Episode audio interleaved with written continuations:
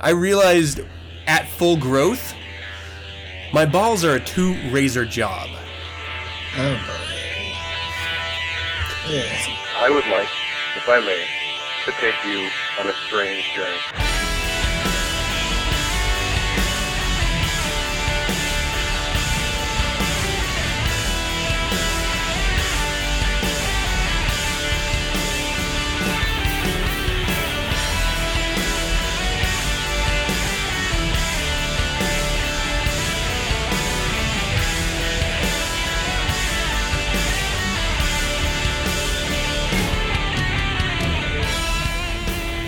Welcome to Nine Sense, people. Nine Sense is a satanic perspective of our modern world, and I'm your host, Adam Campbell, being joined by the lovely Erin. How are you, my dear? I'm well. How are you? Well as well. We're all well. Well, Yeah. well, well. It is great to have you, the listeners. Thank you for tuning in as always. It is June 14th, and we have a fantastic show for you this, I don't know, hmm. week, evening, afternoon, as it is right now. It is a beautiful day over here in Utah. How is it on your side of the planet? oh, it's fine. It's a little warm, a little muggy. Yeah. All right. Well, we do have a wonderful show. We're going to start with Devil's Advocate, and we're going to talk a little politics, just a little bit. Just stating some facts and maybe some observations. We have another Something Different with Heather Height. This is episode 4 Chinese Seinfeld Rebellion. And in the Infernal Informant, we're going to talk about a little article titled Rachel Dolezal to address furor over her race. Who defines racial identity? Here we go. I may lose some friends over this. And of course, Aaron is here. We got a little down at the crossroads. What is this one? this one's called 300 Pounds of Heavenly Joy.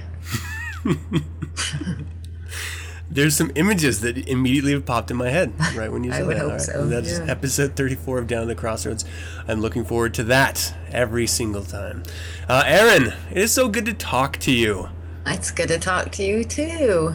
I was hoping you'd say that. You're like, you know, it's a fucking chore, Adam. Every day, it's a fucking chore. Um, no, okay, so you and I are going to be joining another individual.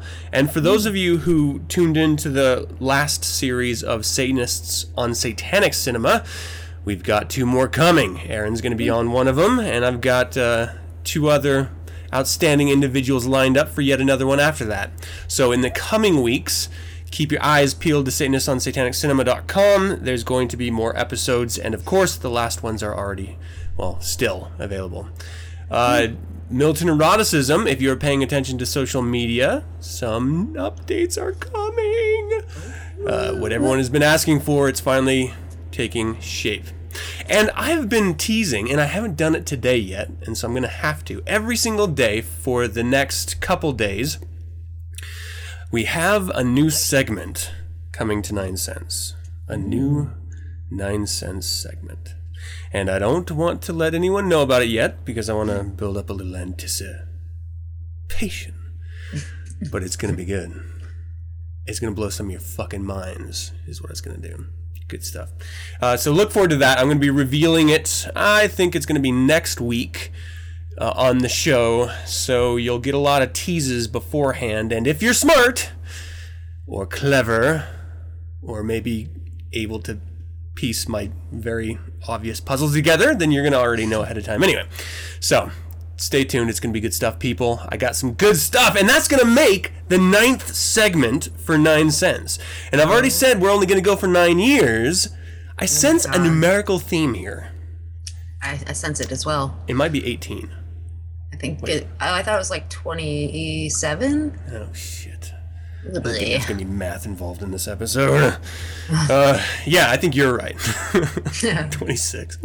Um, it's going to be a it's to be a good one. The, basically, what I started, oh, I don't know, like three. How long have you been doing this with me? Because Oh, you were the first contributor.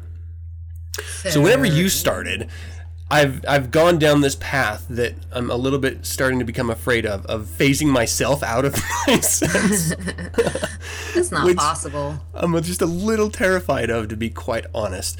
But I've been sort of phasing myself out and bringing in other satanic perspectives, other individuals of uh, tremendous value, yourself included, Aaron, and I- mean, it, it's an exciting time for Nine Sense. We only have, you know, we're sort of at a halfway point right now. Uh, we're at four and a half years, I think, officially. I think. Something like that, anyway. Uh, so we're halfway through the life cycle of Nine Sense, uh, at least with me being a part of it. I don't know that it actually would live on beyond me, uh, but it's entirely possible that it would. Um, and so I think it's important. I, I think everyone listening needs to help make the last half of this uh, creature we've all put together together uh, help it uh, mature and grow by way of sharing it with other people. And you guys have done such a wonderful job to date of letting us know how you feel, uh, how in some cases it's touched you in some uh, episodes, and how it's infuriated you in others, how you absolutely adore some of our intro music and detest others. Uh, Having a relationship with all of you. Um, by way of email and social media is really wonderful and it's exciting and it's something completely different than I ever anticipated uh, once you know when I started this whole process along. So I'm really excited about this last half of this life of Nine Sense, and I really want you guys to really ramp up your support. Uh, we want to go out with a bang here. So make sure that wherever you're getting Nine Sense, whether it's YouTube, Stitcher, uh, iTunes, um, maybe even on Facebook, wherever you're getting it, you're sending uh, your ratings, you're sending your testimonials and your comments, and you're letting us know, and you're letting other people know what you think of Nine Sense. Uh, and of course, it's been. And here's something that's a little bit weird. I, I've gone out of my way to avoid posting every episode on different news feeds, I guess I'll say. Uh, I don't know why I'm being like all weird about it, uh, but I've been asked to do it, and so if you're getting inundated with, I don't know, you know, weekly updates of Nine Sense, just you know, grin and bear it and move past it. Continue tuning in the show. I'm not trying to hit anyone over the head, but I'm just sort of fulfilling what I've been asked to fulfill by a lot of you out there. Uh, you wanted a little bit more exposure, and so I'm giving it. And you know what? If you get sick of it, uh, just don't pay attention to it. Um, but we do really appreciate you guys' support in this entire beast that we've put together. Uh, so another website note: um, I'm adding in some of the segments that have been absent to uh, the website, and it, it takes a little bit of time, so have a little bit of patience, and I, I appreciate that you do. Um, generally, I'm updating Satanist on Satanic Cinema with the release of the new episodes to make it mobile friendly, a little bit more access- ac- blah, blah, accessible, accessible, accessible, and I'm also th- that salon that I presented on the podcast, the Greater Satanic Conversation. I've developed a website around that presentation, and it's actually really almost ready to be rolled out. Uh, I'm just not officially making the announcement, but if you have two brain cells to rub together, you can find out the URL on your own and check that out. Uh, it is actually, uh, well, I mean, in my opinion, it's interesting. Hopefully, you find it interesting as well. Um, and I guess that's going to do it for the beginning. I just got back. I'm sorry, I'm a little bit out of sorts. I just got back from a movie. We took the family to see the new movie Jurassic World. Oh my god, did you love it? I actually did. I absolutely loved it. I didn't see the second or third one, No, I didn't either. and so I didn't really. Have you seen it yet? No, not yet. I was waiting to hear somebody tell me if it was good or bad. I really enjoyed it, and Alright. it it was so good that Chris Pratt was really good in it. He actually made my top five H and H. Dude, In this movie. I'm sorry, H and H. You don't remember me talking about? So I've talked about this a couple times, but it's uh, top five hetero and homo sexual list. The top do five people that I would have sex with at the drop of a hat, whether they be men or women. Uh, he, he's he's kicked his way into it. He's charming as fuck. I will tell you that. he is in, in this particular movie like in guardians of the galaxy he was really nice it was it was good because he was sort of goofy and stupid and you know still entertaining stuff in this he's just like the man's man Oh, really? He's not yeah like and it's does? really fucking cool i'm like i Cool. he's a total alpha i mean in terms of the storyline and in terms of his performance uh, alpha male it everything about him is sort of the iconic of what a man should be in the eyes of Hollywood at least, and you know, taking out the obvious uh, past uh, homosexual overtones of what a man should be through Hollywood's eyes, because like every man's man was gay historically. It seemed like. Um, actor. Anyway, he did a really, really wonderful job, and it was funny, and it was scary, and it was just a little bit gory. It had that. This movie had every single notes of everything that makes movies really great.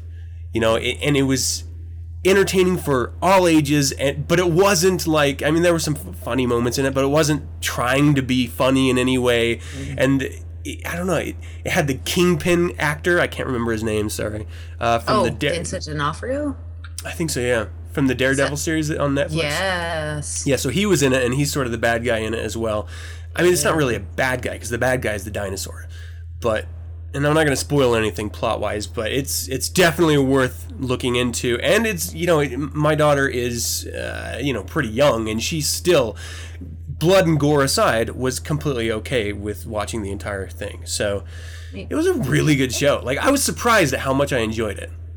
Cool. I don't think I should have enjoyed it, especially because there was this really large woman sitting right next to me and like they i've never seen this before and I, I, I, want you to tell me if this has ever happened to you or if you are concerned about this but for me whenever i go into a theater and you get your ticket and you get your little seating assignment with the ticket i'm always a little bit worried i'm going to be sitting in someone else's seat and then they're gonna be like, "Oh, excuse me, sir, you're you're in my seat," and you're gonna have to have that awkward conversation of, "No, but my ticket," and then you realize you're a dumbass and you got it wrong. Um, do you do you ever think about that at all? I have never been to a movie theater that had assigned seating. Oh, really? Is that a Utah thing or I don't know. I've never had an assigned seat in a movie theater in my life. Wow. Never once. it never existed when I was a kid, but oh. um, at least this newer theater that started cropping up since I don't know, maybe I was in high school or something. It's gotten more and more popular, and chains have spread out. Um, they do assigned seating there, and so maybe That's it is just crazy. A, it is weird because you got everyone walking in, balancing popcorn and soda and candy, and trying to find their stupid ticket to find out if they're in the right seat, and it, it's like going to a, a, stadium game or something, and you know yeah. you have to be in your right fucking seat. It's really weird. I would the, never that, do that. There's no fucking way I would be. I would no, because the minute you walk into a theater, the first thing you do is start scanning the room for who you can tolerate sitting next to. If I had to had to sit next to somebody, there's no way. I can't handle it. what, what if you get a total dud like you did? Tell me about this fat lady next to you. She was a monster, right. right? So she was an absolute monster. Right.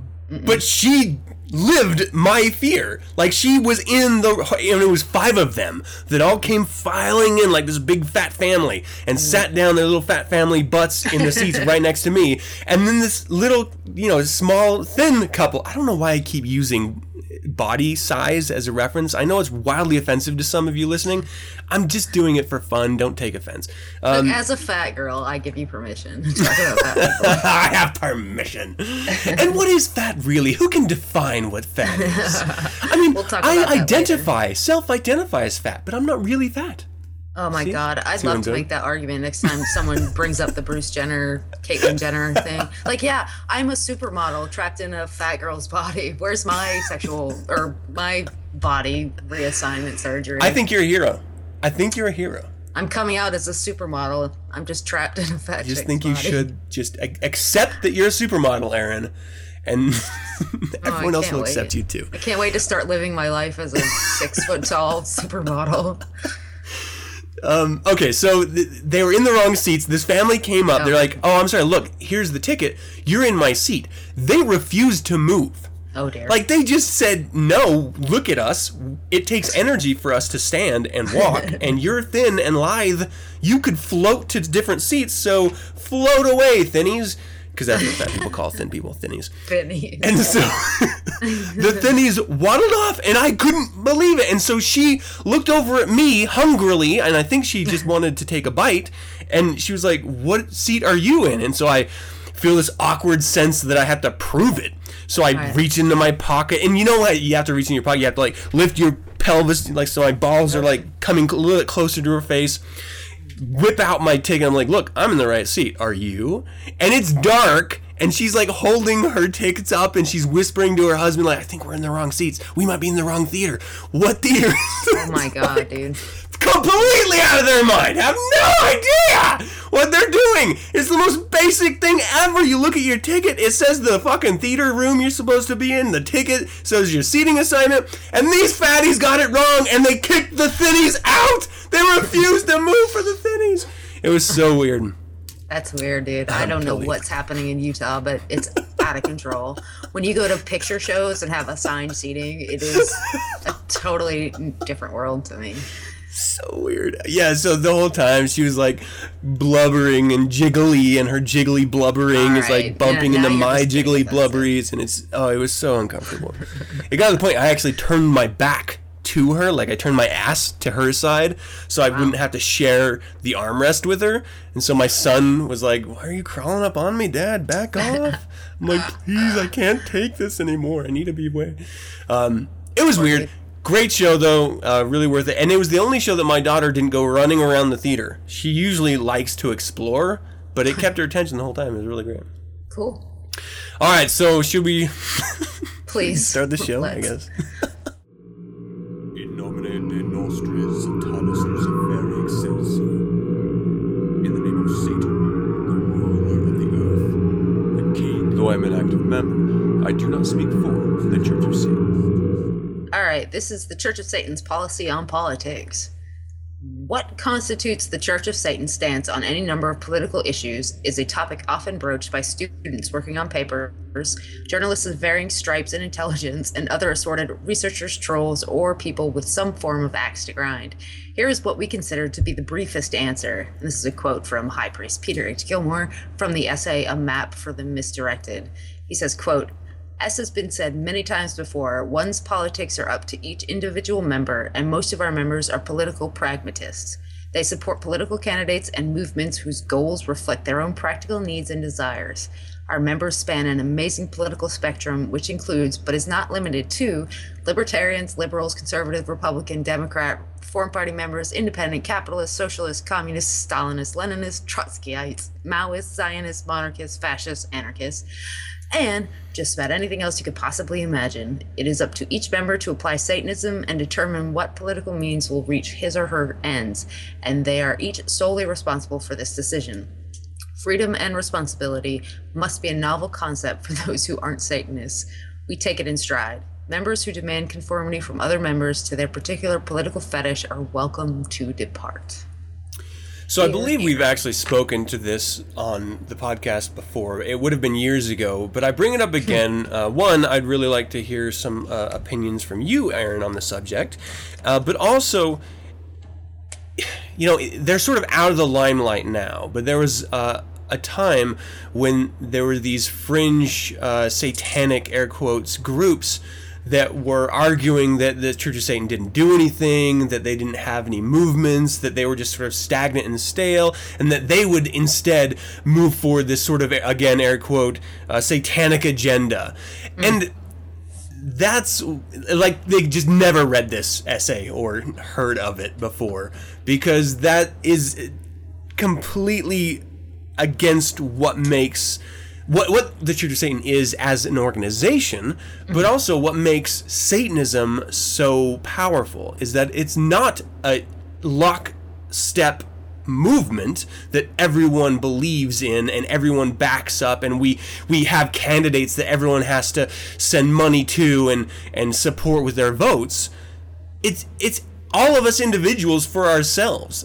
We, there are so many different just in that quote alone uh, types of political ideologies that we all follow individually and to think that we could all banner behind one is absolutely absurd and ignores what it means to be a satanist an individual you know Yeah. Oh, I totally agree.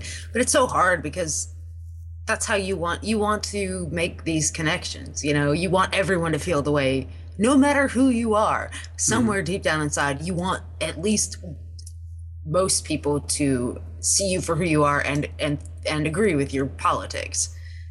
Not me. I don't give a shit. Well, that's not true. That's not true. I can't. everyone but not me I mean, I don't, I don't.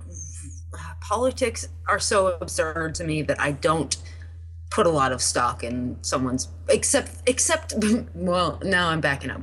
But Oh, most boy. people if if they were honest with themselves and honest with me, then I wouldn't care what their politics were.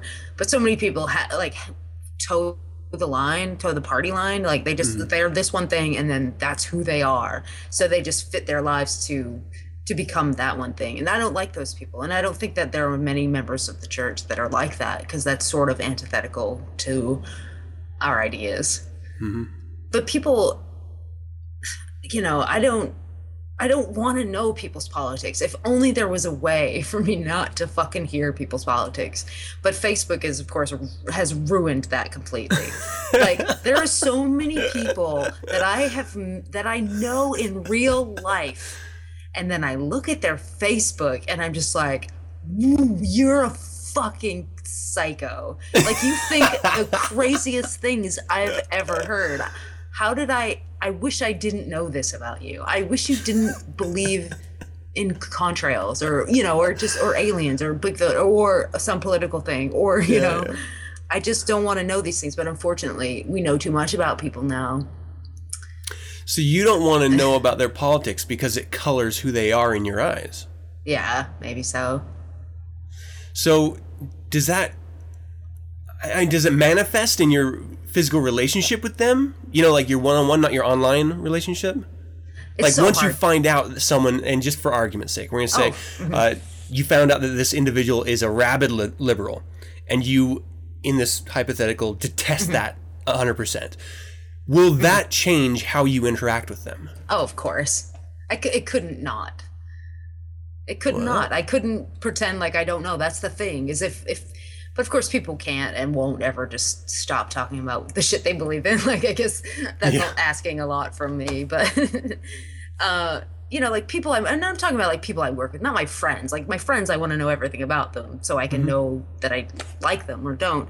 But I mean, like coworkers and casual acquaintances. Like I, I can meet most people I meet. I I want to like them. You know, I mm-hmm. really do. Like I want to give everyone the benefit of the doubt until. But then they fucking start running their mouth, and then I realize, like, oh, here I go again. Like, nope, I can't like you.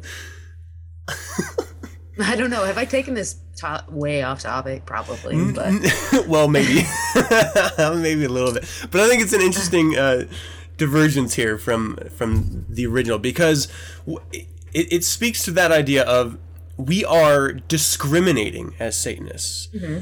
which proves it's impossible that we could have a unified political belief system. I mean, we we literally will refuse interaction with people based on their thoughts and their expressions. Mm-hmm. And yet somehow some people still think that we should have some unified movement front. Like we mm-hmm. should all somehow still band together over these ridiculous things, um, like politics, for example. And I I have a deep seated uh, love hate relationship with politics. I I love the game. I love election cycles, and I, I love being involved in it because I think it brings out really what is the worst in us. And so Yeah. it's like the best drama ever is watching real life and and people in uh, like an election year. It's like the best drama ever. It's better than any TV show. And so I to me, uh, it's like it's almost like pro wrestling. Like you know it's all Yes. bullshit, yes. but you're like, oh, I can't turn away. Like you know it's all bullshit, right? Like Mm-hmm. none of these people have any real thoughts. you know, they're none of these people are really going to change the world except for the worst. Because Mm. poli- politicians are not the people that you really want making decisions for you.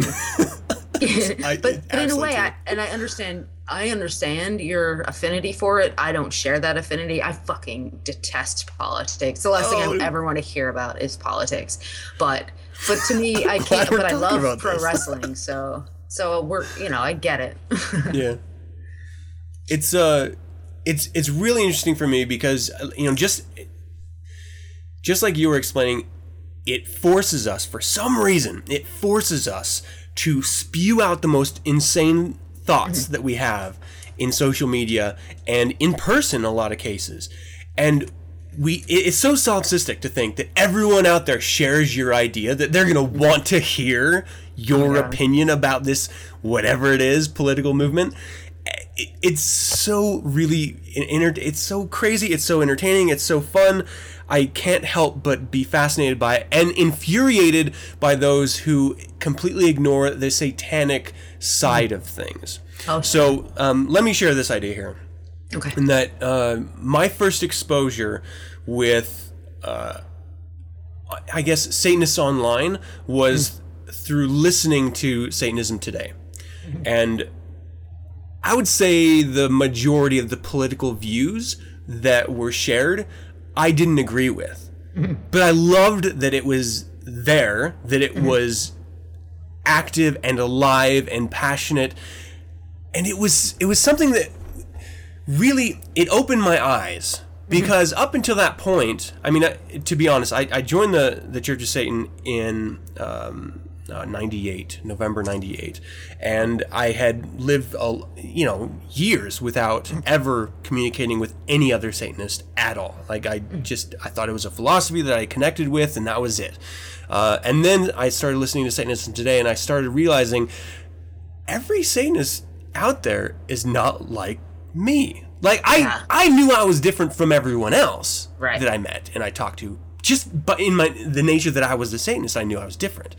I never thought that I would be different from even other Satanists. I thought that we'd be connecting on some level. Uh-huh. And oh, the yeah. more, at least for me, and let me know if, if you share this idea I do. the the more I connect with other Satanists, I realize that it is our individuality that we connect with. It is the fact that we are dramatically different and see things dramatically different and behave dramatically different. That's what I love about meeting other Satanists and connecting with them is that we're not cookie cutter. And I mean just the idea that you would want them to be tears down what makes Satanism special. You know, mm-hmm. it, it's just it stuns me. Where do you think? I mean, you spoke to it briefly. I mean, it's it's sort of I guess it's inherent in us to want everyone to think like us.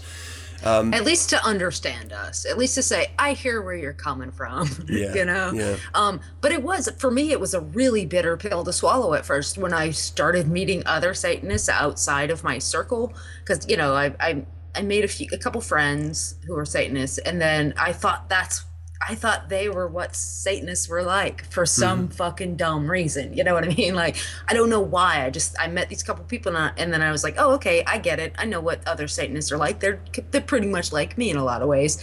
But then as like you did with Satanism today, I totally I listened to that as well and started interacting with people and then you know MySpace and Facebook and um the the wider my net got, the the more spun out I got. I was just like, whoa, man, these people are are nothing like me, you know. And I sort of had like a crisis of, you know, an identity crisis of sorts. I was like, I know who I am. Who are these other people, and how do I fit into that? I mean, it's something I still struggle with. Like, how do where do I fit into this? You mm-hmm. know, I know who I am. How do I make it work with these other fucking wackos? You know? Like, how am I supposed to relate to them? And and the truth is, I don't. I'm not supposed to. I don't mm-hmm. have to. That's the beauty of it. That's why we like it so much. Is because, you know, we're all kind of weirdos in a lot of ways. In some Oh, yeah. ways, you know. Oh yeah, for sure. And you know, I'll never fit in. I've always known that since I was a little kid. I always knew like no matter what I did, I was never gonna fit in anywhere. Um, and like I said, it's a bitter pill to swallow, and especially in something like Satanism that I so identify with, you know, that is so much a part of my life. Um, because there's other things, horseback riding. I never fucking fit in with those people, those rich dicks, you know. but I loved horseback riding so much that I didn't care, you know. But and then there was like um, uh, oh, I don't know, music group. Like I didn't, I didn't, the scenes, any scene that I mm-hmm. got yeah. into, and we don't have to talk about what scene I was into, but like I, I was like, I don't fucking belong here either. But the, the cool thing about Satanism is like Satanism is that I know exactly who I am. It's such a big part of my life that mm-hmm. it. But I realized like I don't have to fit in, and that's the dopest part about it all. Is that I, you know, I'll never fit in, and so what? It is really interesting because I would say virtually anyone who is first exposed to Satanism immediately wants to have that connection with other people. And and when they find other Satanists, they want them so desperately to be like them. And when you find out that they are not, there is this, as you said, uh, this sort of crisis of self almost, where you're like, whoa. If they're Satanists, how can I How be can I Satanist? be? Exactly. Yeah. And and then of course you you read and you study and you realize oh well it doesn't matter i Yeah. i i'm not satanist because someone else is i'm saying satanist because i am and it I doesn't am. matter what someone else is so That's really comforting. yeah it, it's actually really nice because it, it's not an us versus them mentality mm-hmm. and that's what I think is dramatically different with this particular religion and virtually any other that I've had any personal experience with, where it is very much an us versus them, even in the same groups. So uh, I don't really want to talk about this too in depth, but um, growing up, my parents were Mormons, and it's a very catty society to be a part of. Um, women are backstabbing constantly. They're trying to out, and you know, Mormon you. They're trying to be more mm-hmm. holier than thou, and it's a lot of oh my gosh, did you see the shorts she was wearing? She couldn't have been wearing garments with those short shorts, and so you're suddenly a better Mormon than there. So it, it's like that, and if you happen to have a different political mind, that's why there's such a, a big schism within uh, that particular religion between uh, Mormons who are okay with homosexuals and those who are not. And that's why it took so long for blacks to be accepted in the uh, that particular religion. In Satanism, don't fucking matter. Doesn't matter. You don't agree, you don't like, you don't accept, doesn't matter. You be you. Yeah. Let everyone else be them, and that is what's so fantastic. Um, politically, I mean, we're talking politics here. It follows through. Now we're moving into a political season in the United States. Um, I believe we just got out of one in uh, the UK, right? I don't know. I'm talking to my ass here. Um, I'm pretty sure there was a Does it ever political cycle that was just happening over there. Yeah. Um, and so if you're into it, if you're active in social media online, keep that in mind, people. Just Yeah. because you don't agree doesn't mean anyone wants to hear your stupid opinion. Oh, and God. if you just really want to share something with someone else, keep it to yourself and don't. Words to live by. Uh, Hmm. check out some rules of the earth if you uh, have any other questions Oh, on that. gosh. I just wanted to bring this up and talk about a little bit of politics with the woman who hates it. so glad I did that. Um, let's do a little something different and then uh, jump over to Infernal Informant. Sure. Don't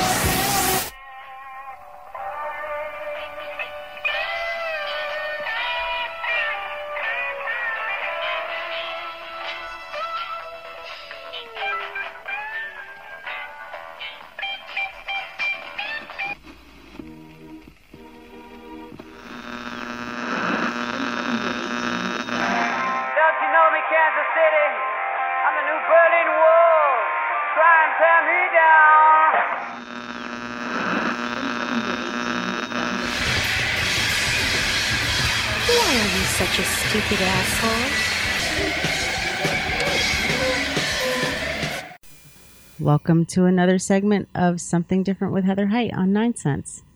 Back in December, I read an article from the Los Angeles Times about the banning of puns by Chinese media regulators, citing that the State General Administration of Press, Publication, Radio, Film, and Television issued an order restricting puns and irregular wordplay on television and in advertising.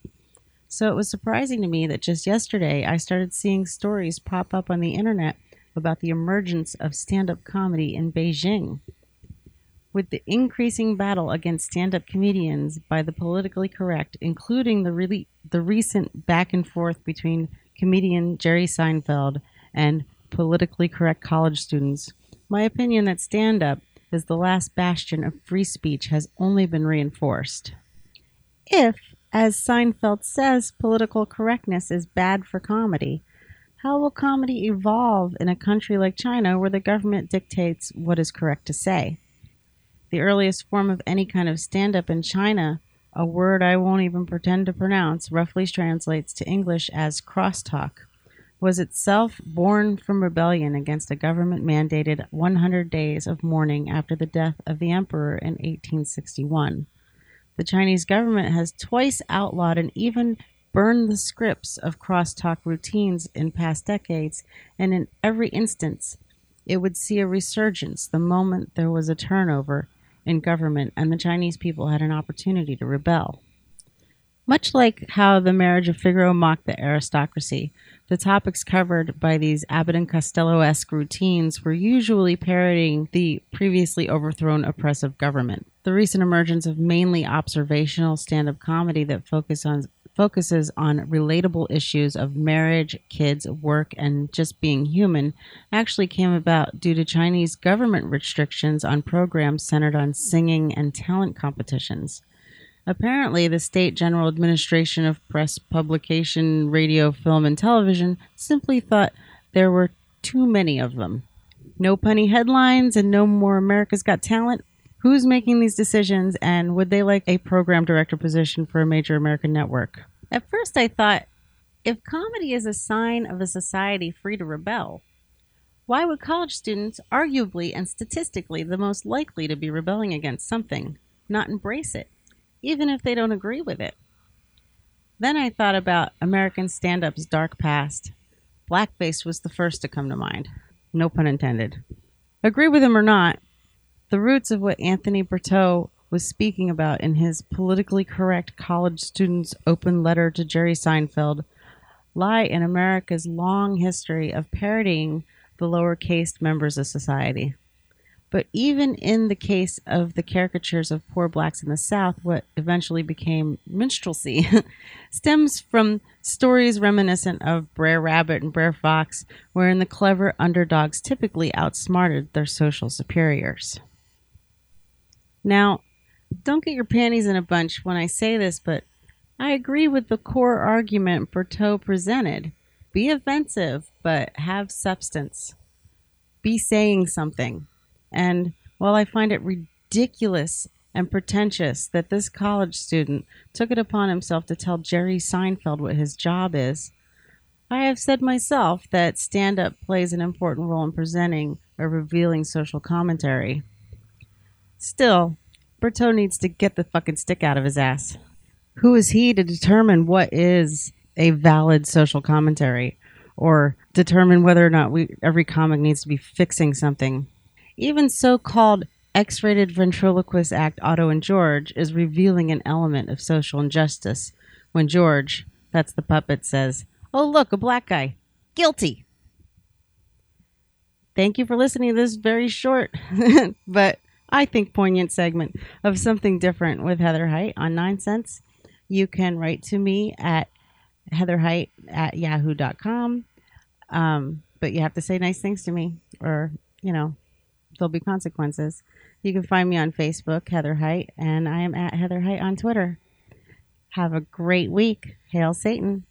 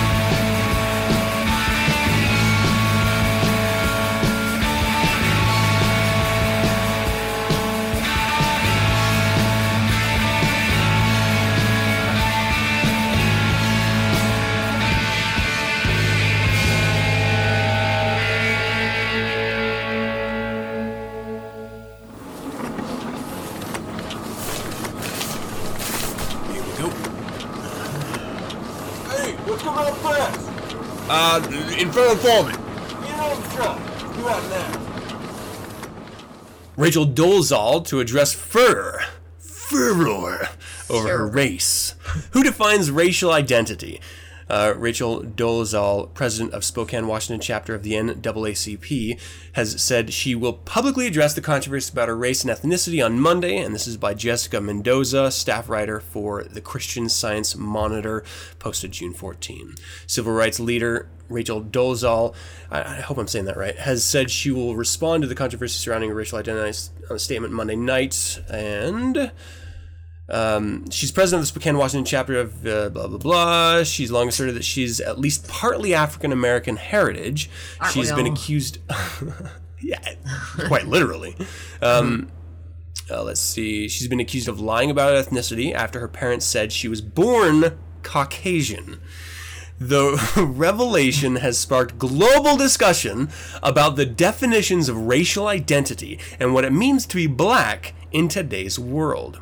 Quote, as you probably know by now, there are questions and assumptions swirling in national and global news about my family, my race, my credibility, and the NAACP, Dolezal said in a message to the NAACP members. I've discussed the situation, including personal matters, with the executive committee, which will uh, she'll make a statement again on Monday. The executive team asked that I also release my response statement at the same time. Uh, so far, the NAACP has supported Dolezal, who has served as president for the Spokane branch since January and been a civil rights advocate for years. One's racial identity is not a qualifying criteria or disqualifying standard for NAACP members. I'm sorry, leadership. The organization, which added uh, that it stands by her record. We encourage Americans of all stripes to become members and serve as leaders in our organization. Uh, but Dolezal's apparent deceit, identifying a black man as her father, misrepresenting her ethnicity in government forums, and referring to her dark curls as natural, though she was born with straight blonde hair, had led some to say her actions belittle this meaning and experience of black identity. All right, so I Yeah. I'm to say something wildly offensive right now. I hope I hope no one's stop listening. now? Uh, No one's- we used no to call this a wigger growing up. Ouch. Yeah, but they didn't pretend to. Well, I mean, they didn't. Yeah, no, they totally like, did. I mean, they didn't claim to be Right. black. They just like they never said like, "Here's my black to have cultural habits. Yeah, behaviors. So, okay, we are two white people that are completely self-identifying as black. So, how does this affect you? This is, affects me deeply. I don't. I wish I. Oh my God, do I not give a shit about this woman? But unfortunately, everyone now knows her name. Um, this is crazy to me. Uh, I don't. I mean, I almost don't even know what to say about this. Like, who the fuck does she think she is? How do you how do you think we define our race? I mean, she she obviously hmm. desperately wants to be a black woman, and I, I'm not casting any statement about that. Just as fact, she dyes her hair, she curls her hair, she it looks like tans in order to get that complexion. I mean, she, just on the street, you would look at her and say, "Yep, that is a black woman." I mean, So, she she's going to such great lengths. right. And I- she's okay. lying too. She's Like, that's- absolutely lying. But is she so? Okay, let, let me say this really quick. In the military, uh, there was a uh, this actually really colorful woman, wonderful woman, um, white girl who is full of soul and character, and she would constantly say that she had the soul of a black woman, which I always thought funny because I didn't think anyone who believed in souls believed souls had some sort of ethnicity carryover. Or, or some inherent previous ethnicity that would then infuse themselves into someone. Um, so I thought that was weird. Speaking figuratively, but no, I don't think she was. I really don't think she was. Um, and so there are people who strongly identify with different ethnicities born outside of them. Uh, is this the same as sexuality? right. So, um, This is the obvious connection here. well, there's sexuality or gender, because apparently those are two Mm. different things. Okay, I'm sorry. You're right. Gender. Um, I don't know. I mean, I guess any people have made the comparison. I don't know if it's a fair. I mean, this is totally new No, to you. us, but yeah, I I don't. Uh, no. Flip a coin. Go ahead and say no, because it's like okay, but I feel like every argument I have against this woman, I can I I immediately think of its um analogous. Hmm. You know, it's you know to the gender identity thing. Like I don't know. I I want to say like it's determined by genetics, but then of course there's that like ah, but so is being a woman. But the thing, the problem is that that she's not. She's deceiving people, and to me, that's the difference between someone who is white and identifies as black. Okay, so that's what she did, and but she lied about it. And then there's women who identify as men or men who identify as women. It's but they're not. They're only lying to protect themselves. But then i'd go back to like, Oh, well, yeah, that's that's what good- she was doing. Like, she just wants to help black people. Like that's all she wanted to do. She wanted to rise in the ranks of the NAACP, so she had to tell a few fibs, you know. Um, and who knows? Did she outright lie, or was she just sort of obfuscating, or you know, or was she just? Well, I mean, it does say that she made some blanket statements about her father and about her hair. Well, did and- she? But I mean, she sort of made these oblique references. Like I did, I don't know for sure, but did she ever say like this? This black man is my father, or did she just like pose in a picture with a black man and then make reference to her father? Not necessarily saying this is my father, but my father was in town this week for the blah blah blah. You know, implying, Yeah. of course, that that was her father, but not necessarily. But you know, and then you're just fucking splitting hairs. And so I don't, I don't know. This woman seems as though she's got some kind of pathological problems.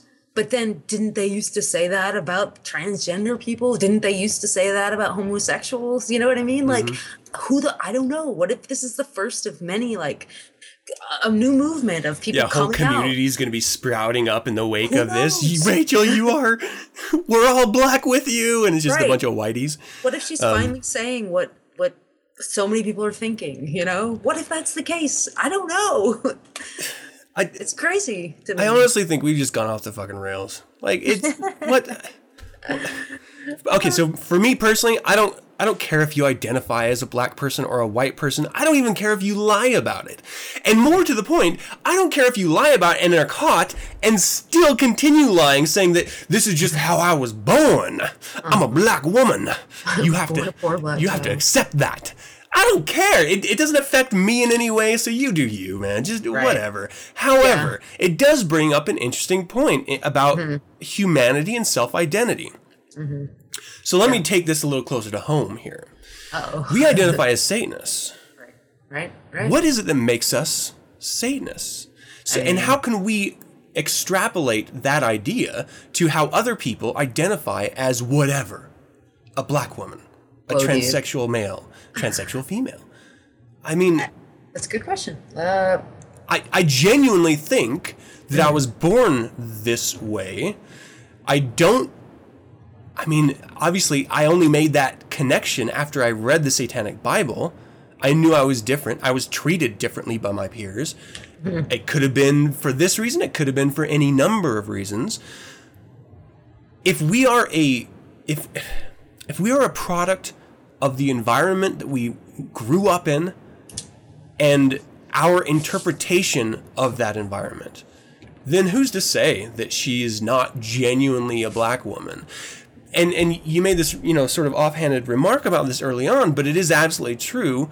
As human beings, we all came out of Africa. Mm-hmm. Genetically, we Right. are all Africans. well, so I'm not, but I mean, you're not. But you came from Mars. I mean, you're- but if you believe in evolution and you believe that we did, in fact, spring out, then how far back do you have to go in order to just give this woman a pass? well, and that's what I would imagine that many black people may be thinking, if they are thinking about this woman at all, and let's hope they're not. Um, but she's saying sort of like, you know, if you go back far enough, I do have some some African blood in me or whatever. Like, okay, but then there's that sort of idea of like the one drop idea, you know, when they were talking about the octa runes and shit like that, like for calling, you know, to it doesn't work the other way and that's probably the problem that many black people have. Like if you have even a drop of black blood in you then you're black. But then you're like okay so then this woman's black. I don't know you know i mean? Like every Native Americans have been fighting this a lot. I mean, this has been, you know, you got the whitest person on the planet claiming they have a quarter Cherokee, and so they should, you know, have the same, uh, so the very few social privileges that some Native Americans have, Well, they want to claim that as well. Um, I don't even know if you can say Native Americans have any privileges, but there's some form of gambling money. reparations. that's that all they, want What's that? the gambling money the casino money That- Yeah, I they just want to be able to do. that's all they that. want Yeah. that reminds me i have to fill out some forms this weekend because i my my great grandmother was full You're Native American so- and you're black and a supermodel. girl i'm fucking rupaul is what i am inside it's it's such an interesting idea. Uh, we wrap ourselves with these different labels so tightly that we become confined by them, and and we never really stop and think. I don't need these labels. These labels don't define me. I am who I am, whether I claim to be a black woman or whether I claim to be something else. I'm still who I am inside. So why should I have to eh, stand up and shout? You don't have to claim something. You can just be. like it just just be. And, and you will be completely fine and, and no one is gonna care. But the second you start claiming and the second you start fighting and you know it's a fucking lie, well now your entire reputation is destroyed. and it's So- really unfortunate it's it's weird, right? It's like weird. Why? I lie about a lot of things. i do too on a daily basis but I don't think any one of my lies would ruin my reputation. isn't that terrifying i mean it's really scary you know like why did she feel like she had to go to such extents but anyway i don't want to get back into it but it's just crazy it's crazy It is wild. I I I, I wish we could dive a little bit deeper into what how we self-identify the ways that we self-identify. Um, yeah but i got some music to play man Okay, well that quickly cut that short. Let's play some music with Down to the Crossroad. girl Ever had a question about religion but couldn't find the answer? Are you interested or skeptical about cults, magic, or ritual? My name is Witch Zaftig. I'm a scholar of religion and a witch in the Church of Satan. Allow me to research your questions and answer them on my nine sense segment, Unorthodoxy with Witch Zaftig. I can address anything from Scientology to aliens, Moonies to ritual magic, even the Eucharist, and of course, all things satanic. Send your questions to zaftigworks at gmail.com and tune in every month to Unorthodoxy with Witch Zaftig, only on 9sensepodcast.com. standing in the back door crying.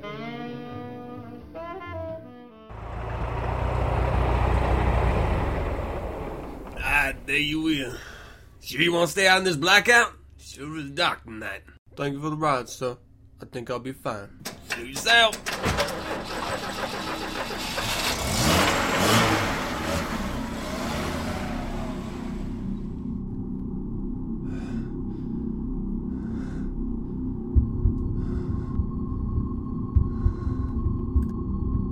What are you doing out here? Oh, uh, I'm, I'm headed down to the crossroads. Crossroads. Wait, miss. Y- You can't be. You're the. You're the Devil? But you're. You're beautiful. Beautiful. Just sign here. Oh my god. Hey, everybody. It's your good friend Aaron, and I'm here to talk about Down to the Crossroads. um, so you know, I like to have a theme, but really, this theme this week is is just Howlin' Wolf because he recently had a birthday, and I don't feel like I talk about him enough. I know I've met, I've I've played a few songs of Howlin' Wolf on here. I Yeah. played Spoonful and Evil probably way back. I think way back in the beginning, I played Evil, but um, I want to play more of his lesser known stuff. Uh, I start sort of early in his career, and then we move to a later period, and then we finish with one that's really, really poignant. Um, but anyway, let's let's go ahead and start in the music. and I, you know, everybody go to Facebook, down to the crossroads, and get the playlist. Go to the Nine Sense website, get the playlist, because we're gonna in five, four, three, two, one. We're gonna hit play, and then you sh- probably should be listening along. Otherwise, this is just us talking to each other.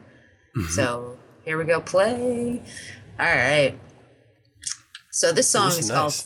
Yeah, it's nice. I thought you'd like this one. This one's called 44. Yeah, it's got a nice uh, movement to it, you know, a nice shuffling along. Uh, it's almost like a, a like yeah, almost like like a military shuffle down there on the snare drums, and then the bass drum just sort of slamming down, Uh, and then of course there comes Hal goddamn. Wolf's voice. and he says, you know, he, he repeats, I wore my 44 for so long that I've made my shoulder sore.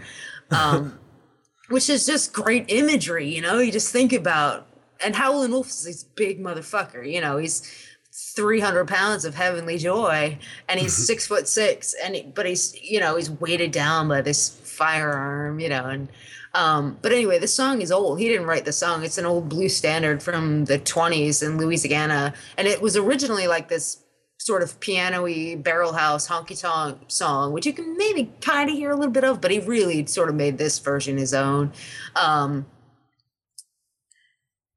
gosh Sorry, I'm trying to shut up so you can talk. I feel like I always interrupt you. No, I want you to interrupt. I know all there is to know about this fucking song. I want to hear what you think about it. People want to hear, you know, I could talk about stats, all the, you know, kind of guitar they're playing and stuff like that, but I want to hear what you think about it.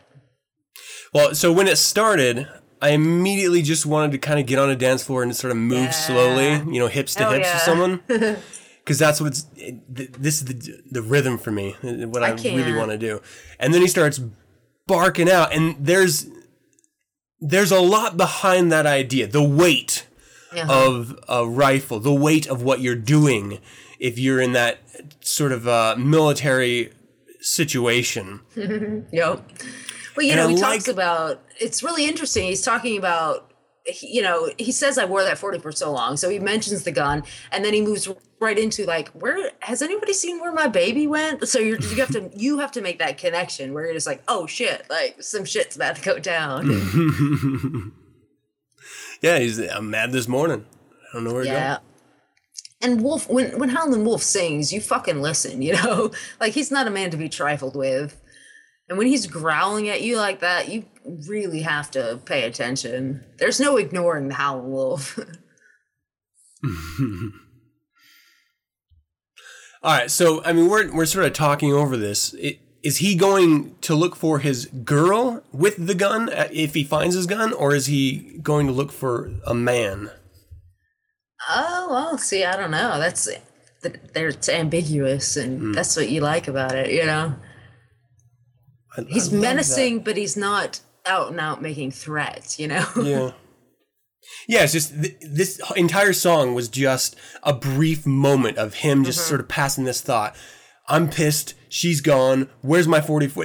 First of all, it starts off. I, I, setting the scene. I do not want to carry this 44 anymore. It has weighted me down. But this has pissed me off so much. Right, I'm right. gonna go pick it up. Where did it go? Right. Like I, I did everything I could to get rid of this weight, and now I just want it back one more time. yeah, exactly. It's kind of cool. There's a lot to read into that, and in so Mm-hmm. many different ways you could read it. That's cool. I love that. His voice is so good. It is It's so, so, good. And you cannot mistake that voice for anyone else. Like at the minute, any Howlin' Wolf song, the second you hear him sing, you're like, oh, it's a Howlin' Wolf song. And there are songs that I've, Howlin' Wolf songs I've never heard because he's got a bunch of songs. But if I were to hear some Howlin' Wolf song I'd never heard before, believe me, I would know it was him right away. So let's uh, let's go ahead and play the next song. It's this this one's pretty great too. You turned slick on me, which is just a terrific title. And it starts out real nice. Oh yeah, You know, traditional. with that that's uh Hubert. Sumlin on the guitar, and he's Howlin' Wolf's longtime guitarist. They worked together for oh over 20 years, I guess. Yeah, over, a little over 20 years probably. But uh Eh. so this is from 1973. This is later in his career. and his voice is still the same. It's always going to be. You can always hear Howlin' Wolf, but the music's a little different. You know, there's there's a oh there's a harpsichord on this song, which is crazy. Yeah. Um, you don't hear that very often on in a in the blue songs. Maybe in this era you start hearing it a little bit more, but there's even there's like a harpsichord solo later on in this song. um, That sounds so good. yeah. So he's bas- in the song. He's basically talking to his woman again. It's just like you you came in last night. Your clothes were hanging off you. Uh, you know, he's just saying like I sp- the money I spend on you. You're supposed to do what I tell you to do, and I can't. you know, if you keep coming around here, uh, you know, I, I put I feed you. I try I take care of you. I try to like bring you up in the world, move you to a better station in life, and you, this is how you repay me. You know. You know, he's just sick of being disrespected. You understand. Yeah, I do. I mean, no, not at all. Everyone listen to me. Uh, I I love that idea. It, it even perpetuated when I was a kid, where a woman was very much sort of a sense, um, not outright. I mean, there was absolutely respect for it, but it was like the woman was owned by the man. It was like I bring home the bacon, and you will cook it up, and you will take care of the children, and you will do all this other stuff uh, dishes, laundry, and I will sit down and enjoy watching you do it. Right. like that Yeah. was sort of the environment that I was raised in. I mean, my mom was wonderful in that she she raged against it, uh, but she was, I mean, ultimately she was she had to have been okay with it because she still did it. Like she still did all the stuff that are traditionally female roles, and it, it's I mean, it it comes from you know ancient times and survival, why we had those roles and why they worked so well. But do you think that stuff is even? Do you think it's even relevant anymore? Thinking in terms of uh, gender roles in relationships. Well, I think it's important. I mean, I don't know if if it necessarily has to be two separate, like dichotomous personalities. You know, um, we could all be well-rounded people. I mean, I'm sure, you know, the more hands involved with parenting, like you know, two is probably better than one. But I'm Right. not saying necessarily a man and a woman. But if you are going to be two men or two women or whatever it is, or three or four or whatever, you know, but at least be well-rounded people, you know, could be able to cook, be able to clean, be able to build, be able to, you know, um, earn good money. You have to be able to do all of these things if you're going to shuck all the, you know, traditional gender roles.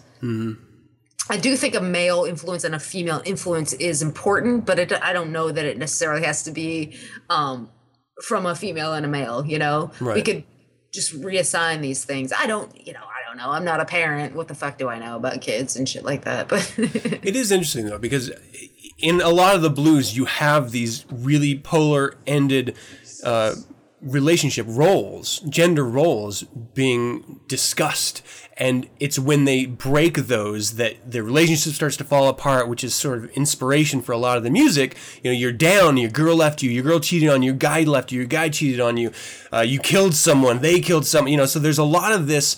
Uh, tension uh, with attempting to experience a relationship as if it was something that you can have forever, like you first experienced it through sex or something. Uh, you know, people just disconnect, and that disconnect feeds the blues. So it's really nice to to sort of take a step back and look at.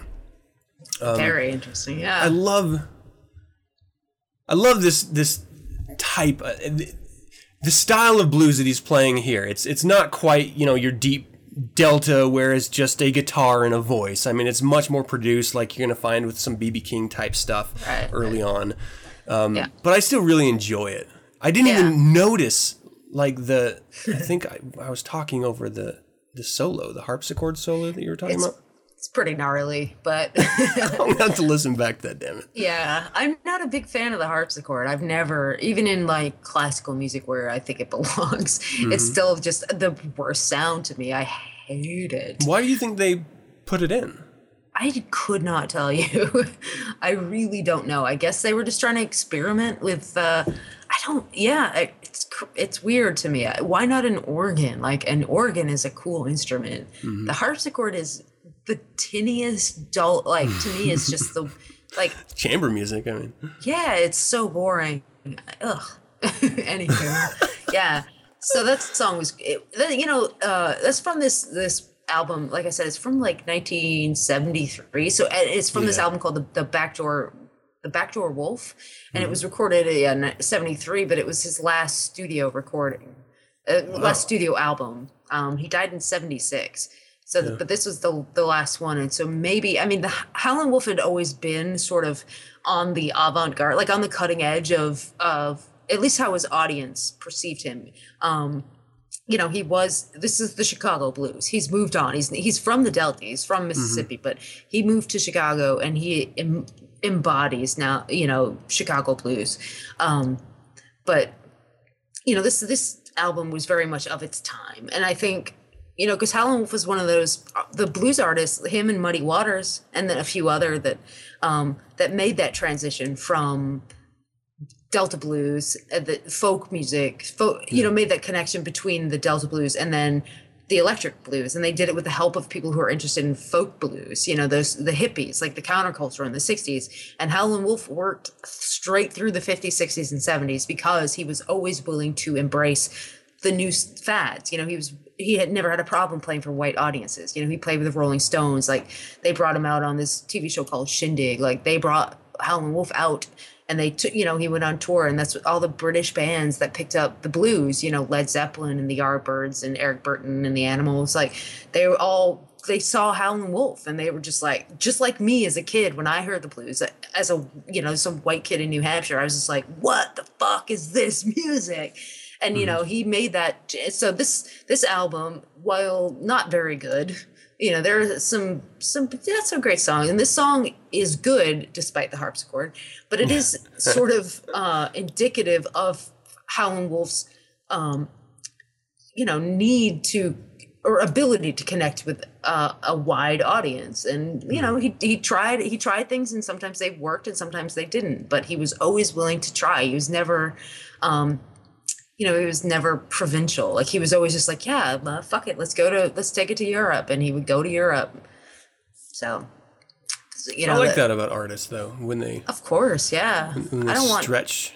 I hate I hate hearing the same album five times. I hate that about people in general. I hate people who are dogmatic and who are, you know, who refuse to, to or closed-minded. I don't fucking like those people. You know, people are just like, this is who I am, and I, you know, don't try to change my mind about shit. Like, fuck you then. Like, I'm we're all moving on. You know, it's something I deal with all the time. With like, I'm at this age where like shit i'm like my parents now i'm just like what the fuck are these kids doing and then i have to you know like it's crowdfunding this is something josh and i talk about like kickstarter and gofundme and shit like this and you know at at at first i'm just like fuck these motherfuckers. Like who the fuck do they think they are that they can beg me for money? Get a job. And then I then i go wait well maybe this is the future. And maybe it's not. Maybe i'm wrong. Maybe everybody's wrong right now. But why don't you just chill out a little bit and not be grandma you know zupons over here and just fucking maybe this is the, the way things are going to be in the future. And maybe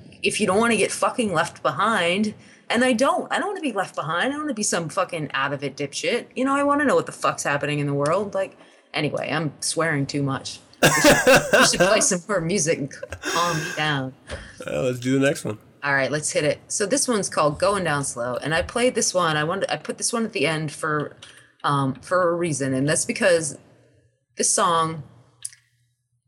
Oh man! so good.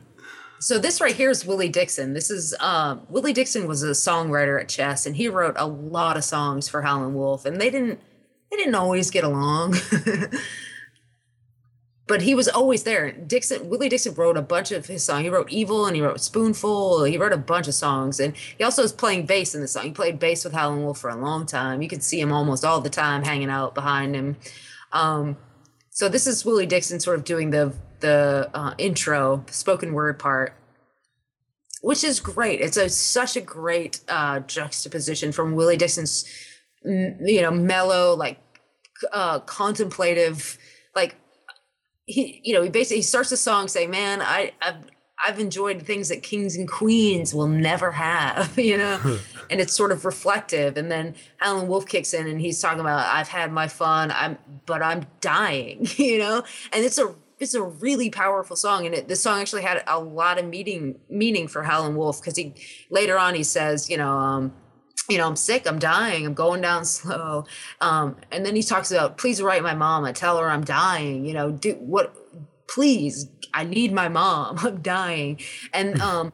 You know, this is really important to Wolf because it- this actually happened to him. Like, like I said, he died in 1976. And he had he had a few heart attacks, and then he had he had kidney failure. Uh, but his he and his mom didn't get along. Like they sh he at first was raised by his mom and then he moved in with this horrible uncle that beat him and yelled at him and shit. And then finally he like ran away from home and found his real father and moved in with him. And by all accounts like had a great life after that. Like his dad was super nice and he had a great big family but his mom was really highly religious. And so she shunned him basically to put him out you know said you're not my disowned him. You're not my son anymore because he played the devil's music.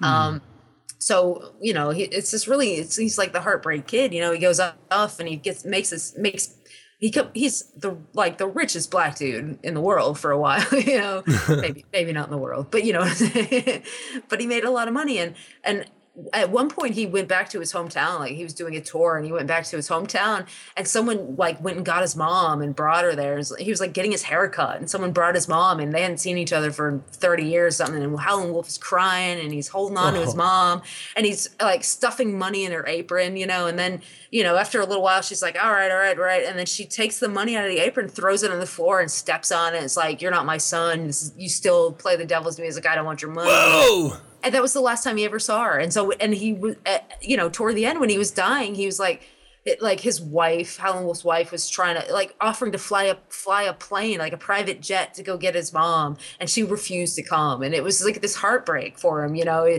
But it's, so this song is really meaningful to him and, and to me in a way because he's just you know he's just crying. He's begging. He's like please mama come help me. I need you. And she's just like no and they were you know estranged at the time of his death and he just basically you know never reconciled with his mom which to me is just one of the most sad it's just the saddest thing you can imagine is for someone to be sick and dying calling for their mother and she refuses to call him all because he played the devil's music you know it it does speak specifically to uh, that you know that notion that you just said you absolutely hated people that won't change their mind Yeah. that don't have Dogma. perspective.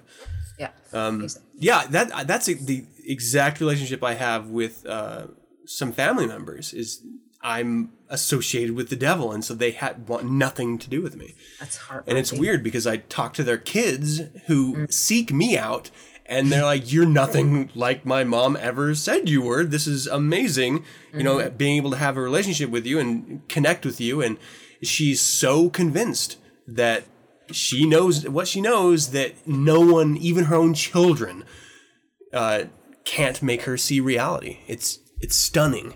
It's really it- heartbreaking. it's because of ideas like that that she will never have anything to do with me. So it's weird. It's it's really fucking weird, man. Yeah. That, that you're so blind. yeah dogma makes you crazy Yeah. That was amazing, Aaron. I really love that. Howlin' Wolf is so fucking good. he's so fucking good Yeah. Uh, how can uh, how can people tune in and, and hear more uh, music and notices and information and contact you?